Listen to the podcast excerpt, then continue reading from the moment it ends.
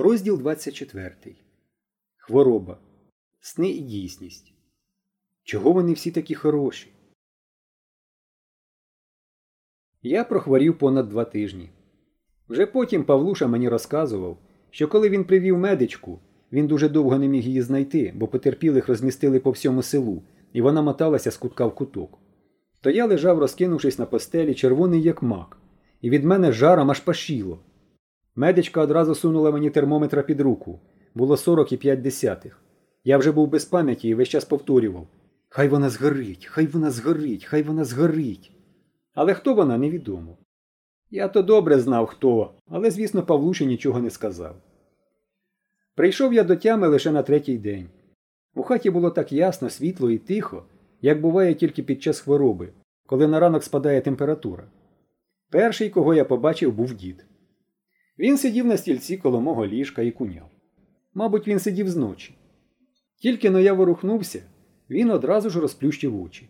Побачив, що я дивлюсь на нього, усміхнувся і поклав шкарубку жилову руку мені на лоба. Ну що, синку, видряпуєшся? Полегшало трохи, милий, га? Це було так незвично, що я мимохить усміхнувся. Дід зроду не казав мені таких слів. І рука ця чи не вперше за все життя торкнулася мого чола. Здебільшого вона торкалася зовсім іншого місця і зовсім не так ніжно. Батьковій матері завжди було ніколи, і виховував мене дід. Виховував по-своєму, як його колись у дитинстві ще за царату виховували. Я, звісно, виступав проти такого виховання і доводив, що то дореволюційний жандармський метод, засуджений радянською педагогікою. Але дід давав мені потиличника і казав Нічого, нічого, зате перевірений. Скільки великих людей ним виховано. І мовчи мені, сатана, бо ще дам. А тут, бач, синку, милий. Почувши дідові слова, з кухні вибігла мати. Синочку, любий, кинулася до мене. Краще вже правда. Вона притулилася губами до моєї скроні. Мама завжди так міряла температуру і мені, і яришці, і завжди вгадувала з точністю до десятих. Тридцять шість, не більше. Ану, поміряй. Вона сунула мені під пахву термометр. Із спальні зашлюпав босими ногами батько. Заспаний, скуйовджений, у самих трусах, тільки прокинувся. На обличчі його була розгублена усмішка. Ну як, як? Ого, бачу, видужуєш, козаче, бачу. Та цить, розкричався. гримнула на нього мати. Від твого крику в нього знову температура підскочить. Батько одразу втягнув голову в плечі, навшпиньках підійшов до ліжка і, схилившись до мене, пошепки сказав Вибачай, то я од радості. Я усміхнувся. Вперше в житті не я в тата, а він у мене просив вибачення. Ну як там затоплені? спитав я і сам не впізнав свого голосу. Такий кволий, ледь чутний він був, наче з погреба. Та нічого, все гаразд. Вода спадає, люди починають у хати повертатися, все гаразд. Жертв нема. Та слава Богу, обійшлося. Люди всі цілі. Так дехто подряпався, попростужувався, а серйозного нічого. Трошки тільки худоба постраждала, та й то небагато. В кого коза, в кого підсвинок, трохи птиці. А корови всі врятовані і добро. І все завдяки солдатам, хай їм сонце світить, встряла мати. Якби не вони, хто зна, що б і було. Да, техніка тепер в армії могуча, мовив поважно дід. І кажуть, що ти їх привів. Мати ніжно поклала мені руку на чоло. Не знав я, що такого сина геройського маю, наче з трибуни сказав тато. Та. Я одвернувся до стіни і відчув, як сипонуло мені жаром в обличчя, аж сльози виступили. Все говорилося ніби щиро, але голоси в батьків такі були лагідні, аж надто. Такими голосами з каліками розмовляють, з нещасними. Це вони тому, що я хворий.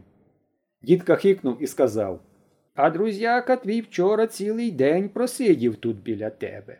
І не їсть нічого, аж схуд. От побачиш, зараз прибіжить. Спасибі, діду.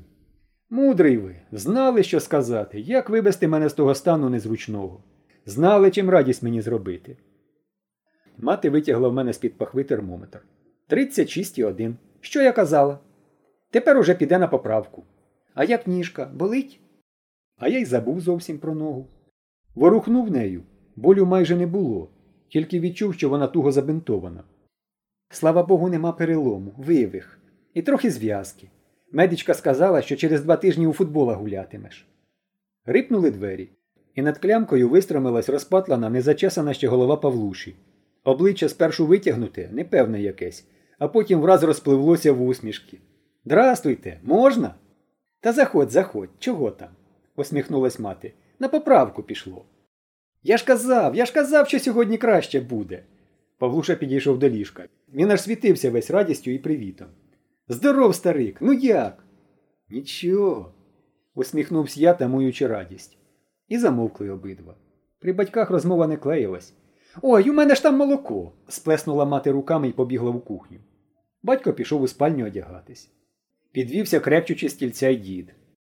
Ну, ви балакайте собі, старики, а я, молодий, до праці піду. І почовгав у двір. Сідай, чого стоїш, сказав я Павлуші. І він сів з краю на ліжко. Він сидів і мовчав, тільки усміхався і раз у раз підморгував мені. І я мовчав і усміхався, і відчував, що я повертаю звідкись здалеку, здалеку, знайомий і рідний мені світ, наче з далекої важкої мандрівки додому. І рідний мені цей світ, головне тим, що в ньому є Павлуша. Оцей от Кирпатий з облупленим носом Павлуша, якого так смішно стерчить на маківці волосся. Невже могло статися так, що він міг не бути більше моїм другом? Це було просто жахливо, незбагненно. Я не знаю, що б тоді було. Ну, як там, розкажи, сказав нарешті я. Ну як? Нічого, все гаразд, тільки й балакають усі що про тебе. Кого не зустрінеш, як температура, як нога, який пульс. Хоч бюлетень про твоє здоров'я вивішуй, як прем'єр-міністр. Таким знаменитим став, що куди там? От іменно, більше нікуди. Ну точно я тобі кажу. Все село вже знає, як ти солдатів привів, як ти листи врятував. Баба Мокрина день і ніч за тебе Богу молиться. Та що баба Мокрина, отець Гуга у церкві за тебе молебень служив? Та ну тебе, ти толком розкажи, як там? Ну, слово честі, хлопці заздрять тобі несамовито. Карафолька аж зелений ходить. Він теж так старався у герої вийти, так старався. Аж черевики десь у воді загубив. І ставника сам собі під оком поставив. Десь ободвірок геснувся від ентузіазму. А Коля Кагарлицький свою курточку нейлонову заграничну, знаєш, розпанахав зверху донизу і навіть оком не зморгнув. Отак у розпанахані до самісінького вечора таскав людські речі. А Антончик ледь не потонув. Він же, знаєш, плаває поганенько. А поліз у кошару вівці Мазниченкові рятувати. Такий, знаєш, Павлуша глянув на мене і затнувся. Ну що ж, молодці, хлопці. Взагалі-то молодці, звичайно. Я й сам не думав. Але. Але вони всі пігмеї проти тебе. Точно. Думаєш, хтось із них отак пірнув би у затоплену хату через вікно? Ні за які бублики. Так що. Ага, криво усміхнувся я. Ну, добре. А як там взагалі? Взагалі нічого. Порядок. Життя нормалізується, як пишуть кореспонденти. Відновлюються комунікації, відбудовуються пошкоджені об'єкти. Підприємства і установи працюють нормально. І сільмаги, перукарня, і лазня. Незважаючи на стихійне лихо, колгоспники артілі вчасно приступили до роботи, вийшли на поля і ферми. Коротше, в боротьбі з стихією радянські люди перемогли. Єдине, що нема ще електрики. Але солдати докладають всіх зусиль, щоб у хатах знову засяяли лампочки. Взагалі, я тобі скажу, хто такі молодці, так це солдати. Як вони працюють, ти бачив? Сила. Без них я навіть не знаю. Якби не вони з своїми машинами, ти навіть не знаєш, який ти молодець, що їх привів. Просто ти можеш вважати, що цим ти врятував село. Абсолютно. Та йди ти, і без мене їх би однак викликали. Секретар райкому при мені дзвонив уже полковникові. Так що. Ну і що? Однак ти їх привів. Ти, а хто ж?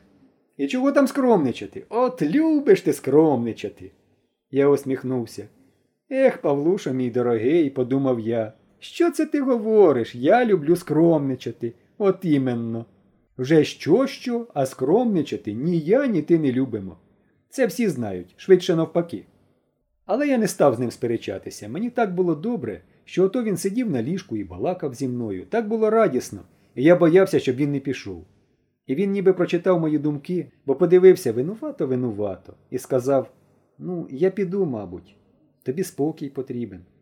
Та посидь, чого там? стрепенувся я. Я б посидів, звичайно, але ми, знаєш, домовились. Ну йди, сказав я тихо й приречено. Та ти не ображайся, я ще забіжу. Ти головне відпочивай, добре їжі видужуй. А я. Бо там, знаєш, ще все-таки. Ну, бувай. Бувай, через силу усміхнувся я. Вітай там хлопців. І відчув, як щось у горлі заважає мені говорити, наче галушка застряла. Я ще до обід забіжу обов'язково. Бадьоро вже з поруга гукнув Павлуша і побіг. Він навіть не сказав, з ким і про що він домовився. І що ж там ще все-таки? Значить, ясно з ким. З нею. Побіг її порати. Ех. А чого обов'язково її? Може, і не її зовсім. Що, нічого зараз робити в селі, чи що? А ти хотів, щоб він біля тебе нянькою сидів. Побіг собі хлопець у справах якихось, а ти вже й розкис. Ковтай оно ліки і не мороч голови. Цікаво, а ти б сидів отак біля його ліжка. Згадай, як ото Яришка хворіла, і мама просила коло неї посидіти. Як ти нудився? От і не видумуй, не видумуй, не виду. Зненацька ліжко моє хитнулося, м'яко зрушило з місця і попливло, погойдуючись до вікна. Я не здивувався, не злякався, тільки подумав видно, і нас затопило. А від мене приховували, не хотіли хвилювати, бо хворий. Тому й Павлуша побіг рятувати батькову бібліотеку. У них же стелажів з книжками на дві з половиною стіни, поки всі винесеш. Ліжко моє випливло крізь вікно на вулицю. Навколо вже не видно було ні хат, ні дерев, нічого, крім білої пінистої води з краю в край. Білої, як молоко. Я спершу подумав, що то туман стелиться так низько над водою, але ні, то не був туман. Було видно далеко до самого обрію, то була вода така біла. Раптом я побачив, що у воді, погойдуючись, пливуть великі бідони з-під молока. І зрозумів залило молочну ферму і повивертало бідони. І це навколо вода змішана з молоком. Але чому моє залізне ліжко не тоне? І одразу прийшла думка. У мене ліжко амфібія військового значення. І це тому, що в мене мама депутат. Усім депутатам видають такі ліжка. Білі хвильки хлюпочуть коло самої подушки, але не заливають її. Ну, звичайно, це молоко, причому свіжісіньке парне. Я вже гостро відчуваю його запах і раптом чую голос матері Випий, синку, випий молочка. І зразу голос батька. Він заснув, не буди його, хай. Але я вже прокинувся і розплющив очі. Я випив молока і знову заснув. Коли я прокинувся, був уже обід. Я пообідав, з'їв трошки бульйону і куряче крильце. Полежав і знову заснув. І спав так до ранку.